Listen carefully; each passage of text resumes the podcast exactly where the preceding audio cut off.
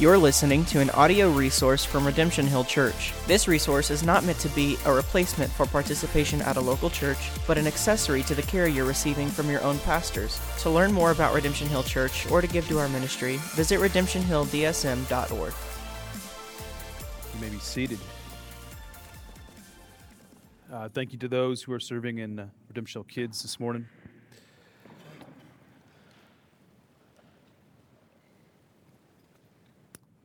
Uh, as you can tell from uh, the public reading of Holy Scripture, we are firmly in the book of Hebrews. Uh, after looking at um, Hebrews chapter 10, verses 1 to 18, my intention was like to cruise through the rest of chapter 10. Like, just let's just go through it today.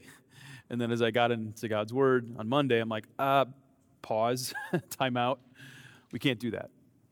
Got to, again, once again, slow down look at verses 19 to 25, and then, Lord willing, next week we'll begin back up in verse 26, and then hopefully we'll see, finish the rest of chapter 10. And um, the, the reason for slowing down, again, I think is pretty evident. When you read verses 19 to 25, it's meant to be an encouragement.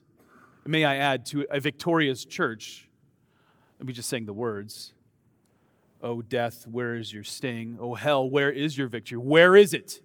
It's not here. Not in this church, nor any of God's churches. And so we're going to be getting into some of the details this morning in these particular verses of what a victorious church looks like. And so that's today. And then, as you can probably tell if you continue to read past verse 25, thematically things shift slightly, ever so slightly. The shift is don't walk away from Christ's victorious church. Don't, the word we use, and this has come up several times throughout the book of Hebrews, don't apostatize. And so we'll, we'll tackle that next week. So if you're wondering why, hey, you, you said, Pastor Sean, we, we're approaching the Des Moines International Airport and we're like descending, right? Yes, that's still true. It's just a very long descent. we're just, we just keep circling the airport. We're, we're there and we'll get there. So, anyways, just so you know a little bit what's going on from a like a preaching planning perspective. But uh, for those of you who've been here for a while, you're not shocked. So uh, let me pray. I need God's help, and then we'll uh, get into God's word. Join, uh, invite you to join me in prayer. Heavenly Father, we come to you this morning. Once again, we come underneath your word, the authority of your word. So teach us well this morning. You have spoken and you continue to speak. And in the power of the Holy Spirit, be with these friends in front of me. I trust that you, O oh God, are a much better teacher than I ever could be. But Lord, as it is, keep air from my mouth. Help me to be an encourager this morning as we look at your word. And pray this in the only name we can pray. In Jesus' name, uh, as I was thinking about this sermon, I, some a bunch of questions just kind of started rattling in my brain. I'm just going to give them to you to consider this morning. And the first one is in light of this text, the question came to mind why do we gather? I mean, why do we show up every Sunday to worship God? Like, let's, let's be honest about the fact that we, we, we meet in an elementary school gymnasium, and every Sunday we bring a trailer in and we bring stuff in, we set it up, and then we tear it down and I drive home, right? But why do we do that? Why do we gather? What is all this for? Why not sit at home, just stream the, the stream, you know, watch church from your couch and stream the service?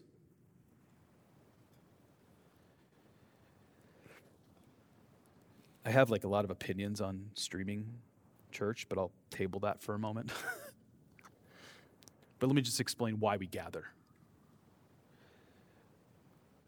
Ryan um, showed us this earlier in worship and song. Ephesians 5:19 says we're to sing hymns and songs and spiritual songs together.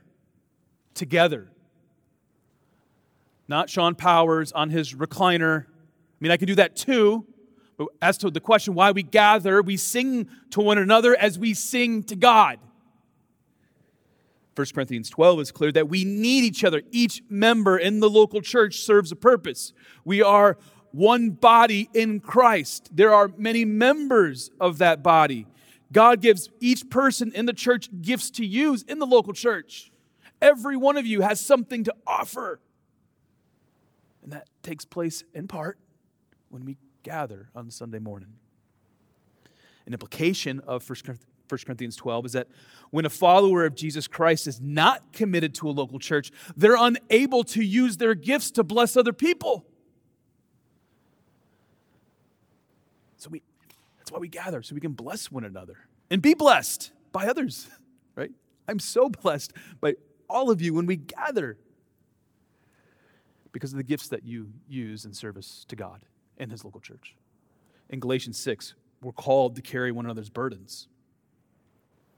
That's really important.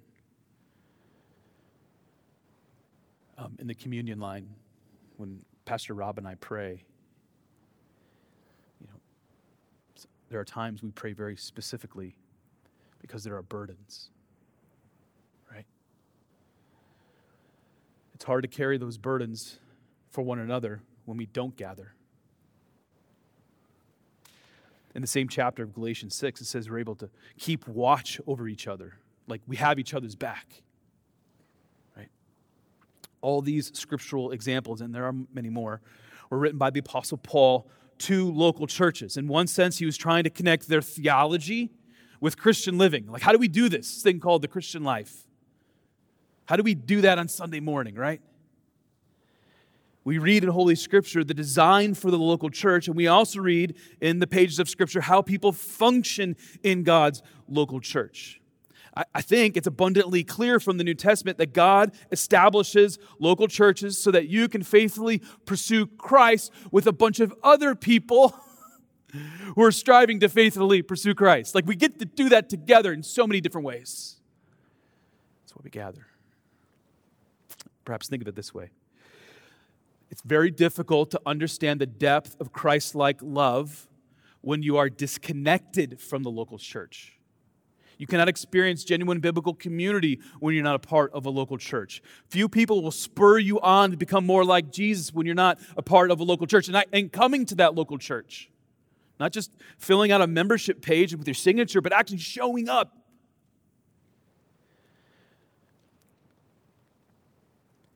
What does it look like to be a godly husband or wife? Come to the local church and find out. Parents, do you want to raise up your kids in a way that honors and glorifies God? Hopefully, you know where to go the local church. Sure, we have Christian friends outside of the local church. Um, in November, for example, I was worshiping Jesus with a bunch of pastors in Frisco, Texas. But God has specifically designed the local church to ensure we are being intentional in glorifying God. This local church is a group of people, as this kind of picture came to mind, as a group of people who are climbing a mountain together and they're all connected by a rope, right? There's like, say there's 10 of us. And one of us kind of like loses grip of the mountain, where there's nine of us to ensure that person doesn't fall. Like, as your pastor, I need the other nine of you I need that. I think Pastor Rob would say the same. We need each other. Until you die or Jesus comes back, God has established the local church for you to grow in your relationship with the Lord as you grow with others. And when that happens, God is glorified in your life. If I could sum up why this local church exists, Redemption Hill Church, perhaps it would be this we gather together to glorify God, love each other well, and proclaim the gospel of Jesus Christ to anyone who has ears to hear. I mean, as a summary, um, you see some of the banners that we have, like all of Christ, all of life for all the Des Moines Metro. That's why we exist. Like, those are not throwaway words. We don't want them to be throwaway words. We want to truly believe them and then live it out. As we continue to go through the book of Hebrews, there is a shift in emphasis in Hebrews 10, verse 19, which I already mentioned. The case has been made over and over again that Jesus is greater, Jesus is superior, and to which we can say yes and amen. If everything if everything we have seen up to this point is true, then we need to be exhorted to respond to these truths. Right? That's the question. Now what? Now what? Your entrance into the universal church by faith, faith that was purchased by the blood of Christ, as we saw last week, results in specific commitments to live within a local community of faith, which we call the local church entrance into Christian community goes through the door of the sacrificial death of Christ, which is where we left off last week. It is this last point that informs the passage we're looking at right now. Now, if I were to sit down with, like, a, say, a Jewish friend and read Hebrews 10, verses 19 to 25, he or she would likely understand the depth of what is being communicated more than most Christians. Like, sometimes we glaze over all the imagery that's taking place. I hope that as we go through this part of Hebrews, you will be able to make sense of some of these Old Testament connections. I mean, look at verses 19 to 22. It should be up on the screen behind me. What are the holy places in verse 19? What does that mean? What, what does a curtain have to do with the sacrifice of Jesus? Verse 20. What's up with the high priest in verse 21? And then in verse 22, there's verbiage of hearts being sprinkled and bodies being washed with pure Water? I mean, ask the obvious question. When was the last time your heart was sprinkled? Anyone? Bueller? I didn't think so, right? All these images are connected with Jewish theology, are now being used to symbolically describe the work of Jesus. As I said, we have already seen some of this imagery as we've gone through the book of Hebrews, specifically chapter 7, chapter 8, chapter 9, and now chapter 10. Once again, the author of Hebrews is reaching back to the Old Covenant and more specifically to Jewish religious practices to explain why Jesus is the final and greatest sacrifice for our sin. The author of Hebrews is ex- explaining why faith in Jesus, entrance, should spur us on in the faith with one another. There's a lot to entangle, but what I think is being said in this passage is that what we believe to be true about God is connected with how we live. What we believe and how we engage explains why we gather as a local church. Now, if you've been coming to church for longer than a cup of coffee, you've heard this before. Anytime you see the word therefore, whenever you see that word in your Bible, you need to think about what came before. Before verse 19, we have seen in the excellent exposition of why Jesus is the greatest sacrifice. Then in verse 19 to 21, we kind of read of a summary of what was already stated. Then leading up to verse 25, there are three. Now, if you're an English major, you're going to love me three hortatory subjunctives in verses 22, 23, and 24. Hortatory subjunctives are an exhortation a speaker uses to urge or encourage someone in joining an action. Like tomorrow, I gotta, I'm, I'm subbing for someone um, to coach a bunch of 10 year olds in basketball for practice. There'll be a lot of hortatory subjunctives like, come on, guys, let's go. You can do this, right? Over and over again. That's what's going on kind of right here. A lot of hortatory subjunctives to encourage you, to exhort you. I mean, I do that all the time when I preach, but here they are in Hebrews 10. Let us draw near. I'm going to explain that here in a little bit. Let us hold fast. You, let's hold fast, everyone, and let us consider. So we're being encouraged by the Apostle Paul. We are being encouraged by God's word. Now, these three hortatory subjunctives calling us to action.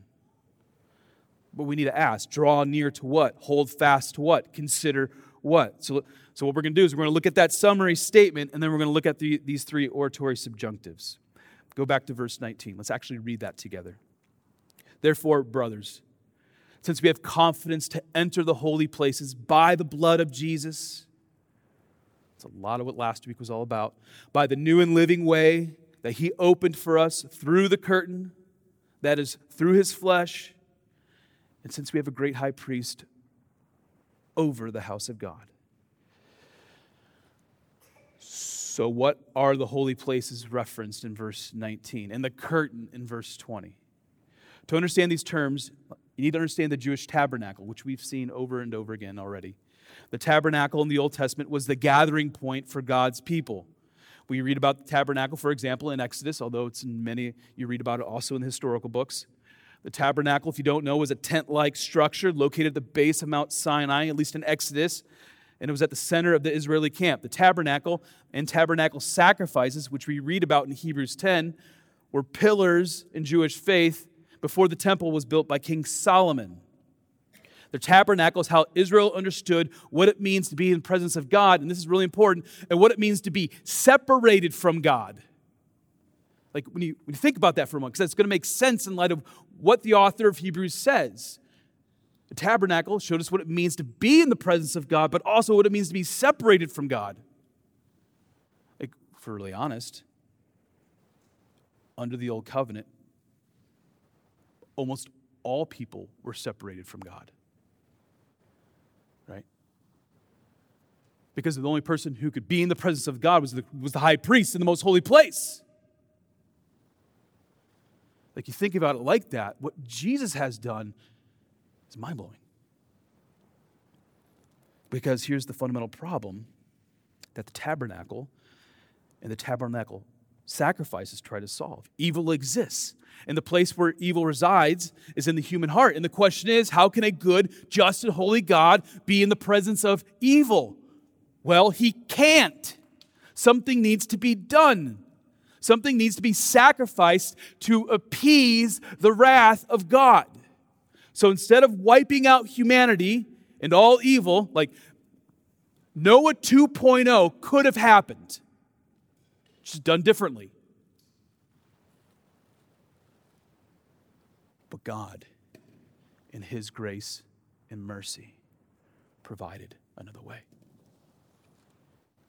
So instead of wiping out humanity and all the evil and sin that humanity causes, God did provide a sacrificial system to appease his holy wrath.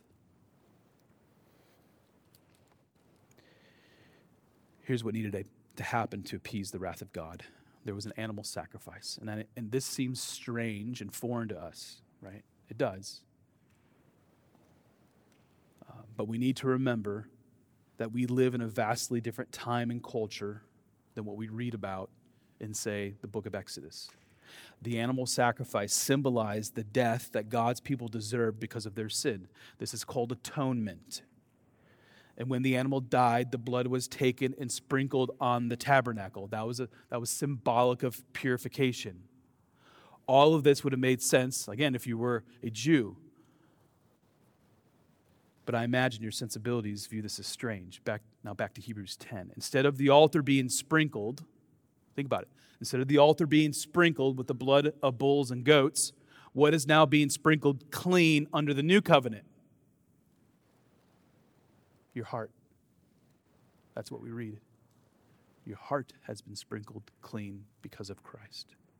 So don't let the old, te- old covenant sacrifices become a barrier for how you see it's applied to you under the new covenant. The sacrifices took place in the tabernacle as a picture of what Christ has done. Now, the tabernacle had three rooms, had like this outer sanctuary. It's like all of us normies could go there, right? Then you had like the holy place, kind of increasing in terms of importance. Then you had like the most holy place. Depending on your status, you could enter these different rooms. And I know my description of the tabernacle does not do it justice, but what you need to know is that the tabernacle was a big deal because it is, it is there where one could enter, like I said, and experience the presence of God in the most holy place. Like if you wanted to experience the presence of God, that was where you go. Once a year, the day of atonement, the high priest would enter in the most holy place and make that animal sacrifice to appease the wrath of God. The idea is that a sinless animal would be symbolic to sacrifice on behalf of a sinful people. The cur- curtain referenced in verse 20 was thick and it acted like a wall between the holy place, which all priests were able to enter, and the most holy place, where only the high priest entered. The curtain is what separated everyone from the presence of God. Like, that's the backdrop. That's part of how we make sense of what's going on in Hebrews 19, 20, and 21.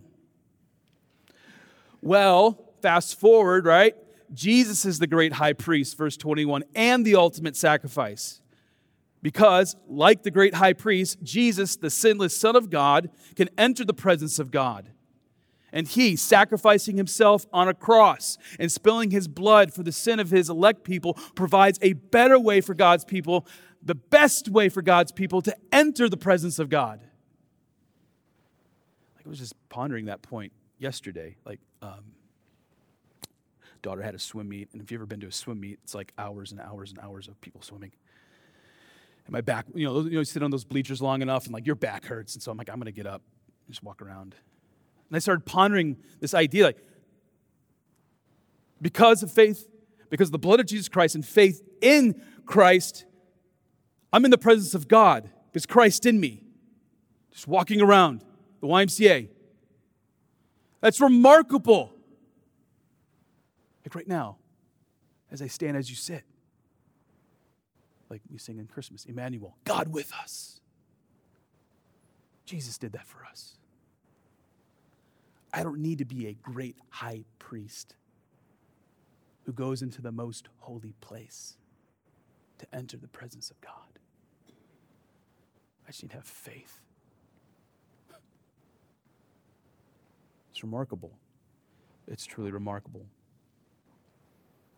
growing up um, during the Christmas holiday at the Powers household was, was interesting.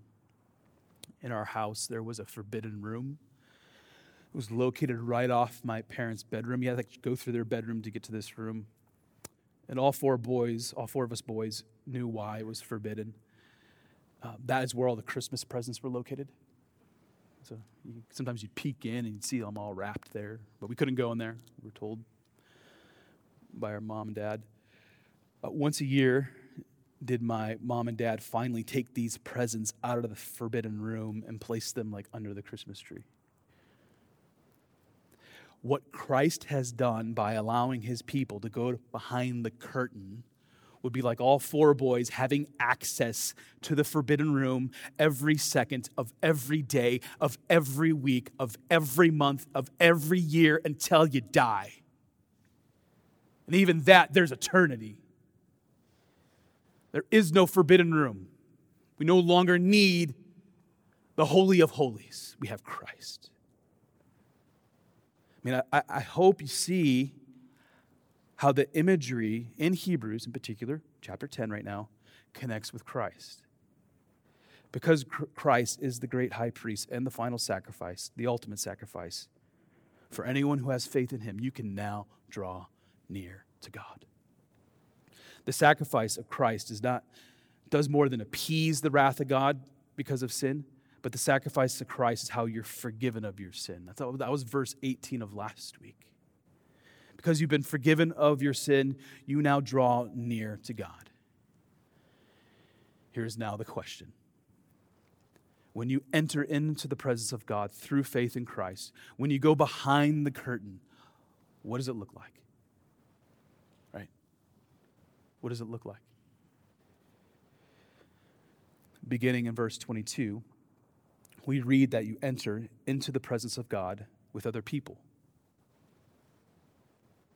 I mean, again, that's another vast difference. We, we go together as brothers and sisters in Christ, and it's not just some high priest with special privilege because he had a badge or something, you know? We go together. God's presence is no longer for one person, but for all who have faith in the Son of God. Like, here's the first subjunctive in verse 22. In light of everything I've just said, let us draw near with a true heart. I love this. In full assurance of faith, with our hearts sprinkled clean, as I mentioned, right? It's no longer the blood of bull and goats being sprinkled on the altar, but your hearts have been sprinkled clean from an evil conscience, and our bodies washed with pure water. There's more imagery here, but first, see the depth of your faith in Christ. because of Christ and the faith he is giving you, you can have full assurance. You can now be assured, as we sang much this morning, you can be assured that God loves you. You can have full confidence that his favor, regardless of your circumstances, is upon you. So receive the exhortation, right? Let us draw near. Let us draw near with a true heart. I mean, Christian, before the Lord saved you, what were you? You had a cold and dead heart, right? When you were saved, God took out your stony heart and gave you a heart alive with faith. Listen, because we are human and there is remaining sin, we can be tempted to believe the lie that we can't approach God. That temptation is there, it is real. Or we're tempted to believe that we can be kicked out, right? Man, Sean Powers. Just didn't give him enough faith. Got to kick him. That's not how it works. That's not what we see here. But the good news is that because you have been declared righteous by God, you can now approach God by faith in the Son of God. God's grip on you is much tighter than your grip on Him. You can have full assurance. God is the one who saved you. You didn't save yourself. It is because of Christ that you've been sprinkled clean from the evil conscience and your body has been washed with pure water. The point of the latter part of verse 22 is that because you have been saved, your constitution has changed before God. Because you've been saved by the blood of Christ, God now views you as a changed person. Your nature has changed. You were a child of wrath. That's what you were. But now you are a son or daughter of the Most High God. Ephesians 2, verses 3 and 4. The problem, I think, that some Christians have is that remaining sin can become such an anchor that they feel like they can't approach God as I said last week, sin is the ball and chain connected to the, to the end of your foot, preventing Christians from like moving forward.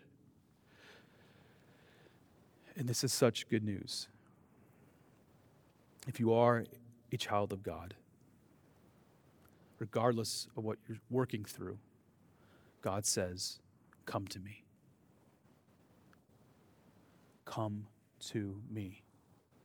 Listen, struggling with sin, yeah, deal with it, repent for sure, 1000%, and come to the Lord. Come to the Lord. Life just going sideways, come to the Lord. You can approach God, and He does not reject you, but He helps you. He helps you kill remaining sin, He helps you when life does go sideways. God, in the power of the Holy Spirit, is there working in you. So, once again, let us draw near with a true heart in full assurance. If you like to write in your Bible, underline that in full assurance, highlight it in full assurance of faith that God has not rejected you. For those of you who are prone to live in shame, you got to hear that part. He has not rejected you. also like to add this there's no other way to draw near to God than through the blood of Jesus. Like in our pluralistic culture that says there are many ways to approach God, here we see there's only one way to approach God, and that is by faith in what God has done through Christ. Like this local church will only preach one way to draw near to God. Only one. By Christ's blood, you've been washed clean and you can approach God. There's no yoga. A yoga instructor is not going to allow you to approach God, right? The New Age teacher or your personal inner light. No, none of that. Only through faith in Jesus Christ. And we get to approach God in confidence. I want you to pick up what the author of Hebrews says earlier in this sermon, just reinforcing this point. We read in Hebrews 4 because we are in Christ, let us, another hortatory subjunctive right here. Let us then with confidence draw near to the throne of grace that we may receive mercy and find grace to help in time of need. Like I said, if you, if you struggle with perhaps shame or do I have full assurance? Let, Hebrews 4, what I just read in Hebrews 10, bring comfort to your soul. Boldly approach God in faith and rest in his grace and mercy. And that was just the first hortatory subjunctive. Number two. In verse 23, we read, Let us hold fast the confession of our hope without wavering, for he who promised is faithful.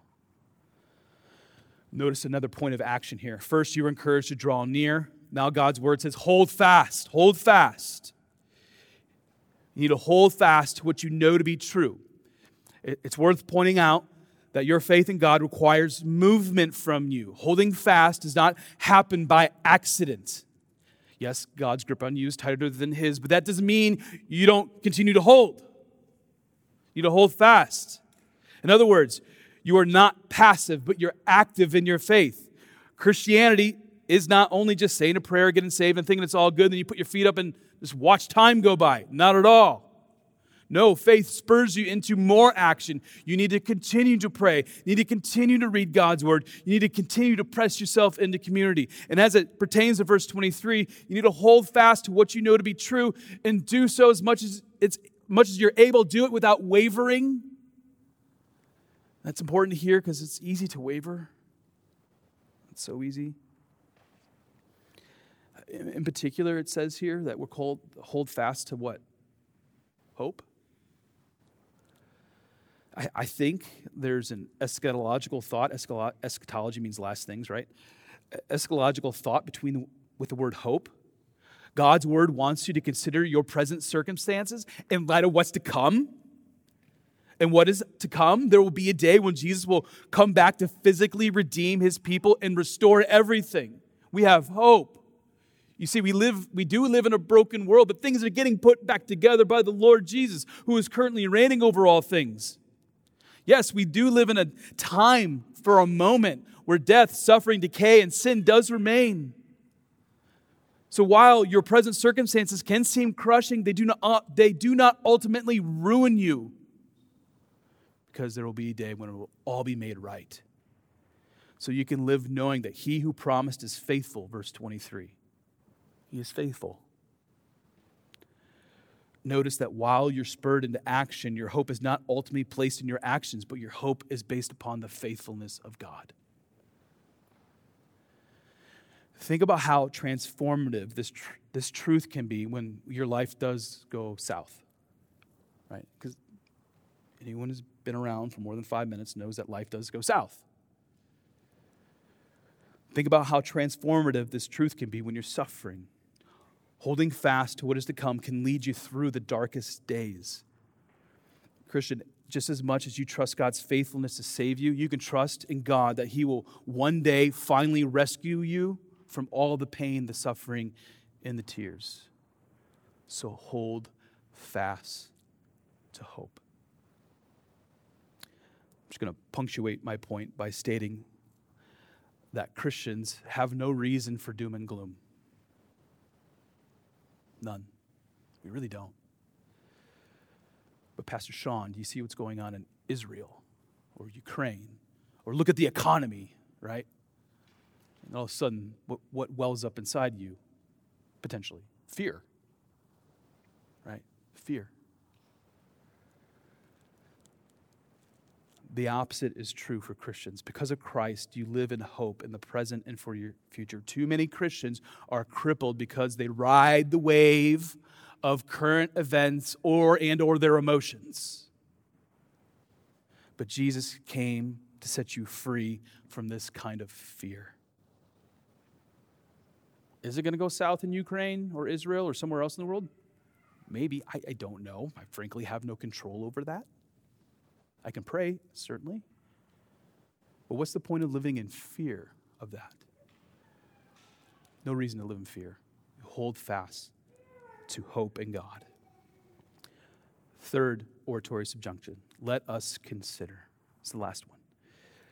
If the first two exhortations involve our vertical relationship with God, uh, this last exhortation involves more of our horizontal relationships, the, the relationships we have with other brothers and sisters in Christ, specifically in the church. Here are verses 24 and 25. And let us consider how to stir one another up to love and good works, not neglecting to meet together, as is the habit of some, but encouraging one another. And all the more as you see the day drawing near. I take the day to drawing near and I connect that to the hope I just talked about the day when the Lord returns. During the year that shall not be mentioned, 2020, 2021 years, this passage actually became an anchor for why we gathered as a local church. There are other passages in God's word that I could, could have pointed to, but this passage accents a few important reasons why we gather. First, there is no replacement for physically gathering as a church. I, I, love technology. I can appreciate technology. I'm thankful that I can like FaceTime my parents who are three and a half hours away and, my, and they get to see their grandchildren. I, am grateful uh, when once or twice a month I get on Zoom and I'm meeting with other pastors all from around the country and we're talking about denominational stuff, right? I, I, I oftentimes I lead these meetings. I thank God in prayer for the gift of technology that we can, you know, talk and actually see each other. That's great. But there's a massive difference between being in a relationship with a person behind a screen than the person right next to you. It's a massive difference, and we all, we all instinctively know it. We know it because God designed us to be in community, physical community with one another. There is no replacement for physically being in the same room as another person, with another person, right? There's no replacement. I think that's accented here. The second accent of this passage is that you need to be intentional in how you interact with one another in the body of Christ, in the church. This idea of stirring up one another more literally means like provoke, which is like an interesting word. um, like, have you ever seen two siblings? Or if you're a sibling, you certainly know this. Like, the provoking that can take place. if you're a parent, you're like watching it live. Uh, but when is provoking acceptable? Right? As parents, we're just like, knock it off. But when is it acceptable? Provoking is acceptable when it leads another person to a greater love for God and a greater love for others. It's acceptable when it spurs a brother or sister in Christ, what do we read here? To do good works. As a church community, we want to love well. We want, to, we want our good works to be a demonstration of Christ's love working in and through us. Like, love is not merely an emotion, but is one conscious decision after another to tangibly show other people the love of Christ. Like, so let's stir up one another. Let's, let's provoke one another rightly. I, I, just, I love that. I could, I think I could take that point and just preach on that. Let's provoke each other well. But on don't all day. Uh, the third accent is to consider how we uh, encourage one another away from sin. Here's Hebrews 3:13, which connects with Hebrews 10:25.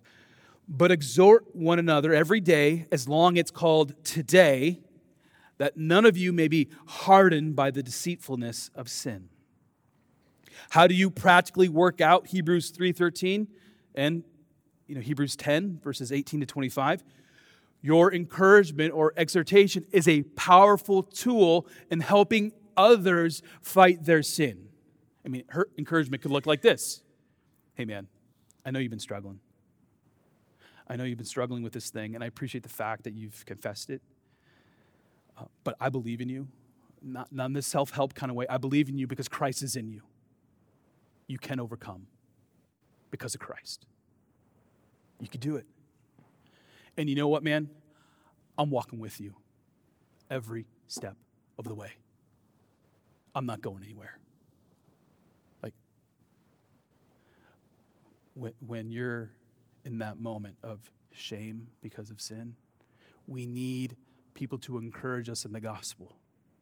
We need those reminders. I need those reminders. Dude, knock it off.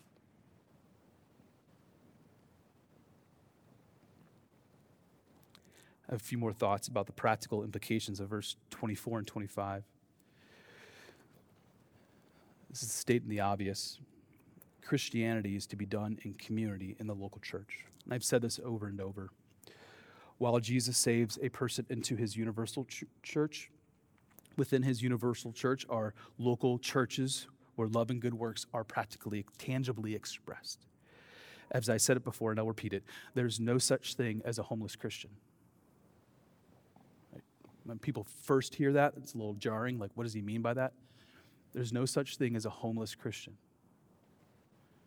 God has designed us to be in little platoons, communities, communities of faith, the local church. When we gather together, we're looking up in our worship to God, right? While at the same time looking at the people who are right in front of us. When we express our love for God in worship, we provoke, right? Provoke to good works. We're living out God's design for the local church. Here's another implication a Christ centered and Christ focused local church is a foretaste of what is to come. Meaning, with other believers on earth, uh, we should look forward to the eschatological gathering of what is to come, right? I don't think we talk about this aspect enough. Redemption Hill Church gathers together with brothers and sisters of Christ, and there will be a day when this great gathering of every tribe, tongue, and nation will exist. When we sing, that's a foretaste. When we provoke one another well, that's a foretaste. The greatest compliment I think I've ever received about this particular local church um, was this. You guys extend love to one another and to guess really well. I was like, thank you. Thank you. Right? That's a foretaste of what is to come. Last, um, I highlight the importance of gathering because of what we read in verse 25. We must not miss the exhortation not to neglect to gather together. I think of all the encouragements and exhortations that we read in this passage, this might be the most difficult to live out and perhaps the most difficult to hear, frankly. Like, I'm sorry if I'm causing a bit of PTSD, but the shutdowns of 2020 and 2021 resulted in a lot of people thinking through what it means to be committed to a local church. According to Barna research, the number of people who regularly attended church before March of 2020 and then no longer attended a year, year and a half later is in the millions. I think a lot of people didn't re engage for at least two reasons. And I'm calling out kind of my own tribe, my own, I use this in air quotes, my own profession. Pastors, I think, have failed to preach and persuade from the scriptures God's design and expectations for the local church. I think there's a couple reasons why. Think the American evangelical pastor has been more concerned with entertainment than telling people truth. Butts in the seat, man. Just get butts in the seat. Like, I don't want you to walk away from a Sean Powers sermon remembering that great illustration or story. I want you walking away hearing from God's word, learning from God's word, growing because you opened up to God's word. Pastors should not be exegeting the latest Pixar movie. They should be exegeting, opening up, explaining the Word of God. I think that shallowness, in my opinion, we'll put this in the opinion category. Soapbox opinion category of Sean Powers. Um, there's, there's too much shallow teaching, and we need the depth of God's Word in front of us. Here's another reason why millions of former churchgoers have not re engaged. The average American evangelical pastor has not been telling their people what they must hear. Namely, we must gather so that we can stir each other up to love and good works, right? Oftentimes, what's being communicated is what people want to hear. There's a vast difference between what you need to hear, what I want to hear. Like, hey man, did you wake up late? Couldn't get to church. That's all right. Go ahead and stream the service. You know, no, none of that. Come, gather. Come gather as mandated by God so that I can provoke you to love and good works. So I, I do lay, lay part of the blame of why that hortatory subjunctive um, has kind of gone south. I place the blame, I sense, in pastors, myself included, right? It's my tribe. Here's a broader reason why Christians might neglect to gather. We live in a generation where commitment is scary for various reasons. Um, some of you might be part of the most uncommitted generation in like human history up to this point. Uh, specifically, y- younger folks, right? There's a lack of commitment in the church, lack of commitment with marriage, right? I mean, just look at the, the statistics. Lack of commitment with all job changes, right? Lack of investment in civic communities. And here's, here's what I'm going to say to be a Christian means to be committed. Be committed more specifically to a local church and those who are in that local church. With all that said, my clarion call from Hebrews 10 is to be a people who are willing to be the exception of the statistics that we see in culture, especially when it comes to the biblical mandate to gather. My plea, like with the word of God in hand, right? My plea is that there should not be a more special place on earth other than the home for us to be in this gymnasium with one another. The most unoppressive place, right? And yet here we are. Love each other well, provoke one another. It does not matter uh, your, your IQ. Mine's pretty low. It doesn't matter what kind of theological acumen you have, how much theology you do or do not know. Your giftedness, you're all gifted in some way, but it doesn't matter what kind of gifts you have. Doesn't matter how many Bible verses you have or have not memorized. Does not matter if you just became a Christian yesterday or you've been faithfully walking with the Lord for 30 years. The local church, and may it be this local church, is a place where you can grow in your relationship with God as you grow with other people. This local church is a place where you can receive encouragement, you can be provoked in all the right ways. When you endure suffering, others will come carry your burdens with you. This local church is a place that will constantly encourage you to find your hope in Jesus. You will be pointed to Jesus from this pulpit or when you're talking with a friend after church. If you want to live the Christian life as God designed it, you need to invest in the local church. You need to invest in the gathered community of believers. So, in closing, when we gather, let us be bold, right? Let us be bold, knowing that Christ has granted us access to God by his blood. May you draw near with full assurance. Again, underline that in your Bible full assurance, full assurance of faith, knowing that your life has been purchased by God. And may you never neglect to meet together, knowing that God has placed you in a local church where you are spurred on to become more like your Lord and Savior, Jesus Christ. Let's pray.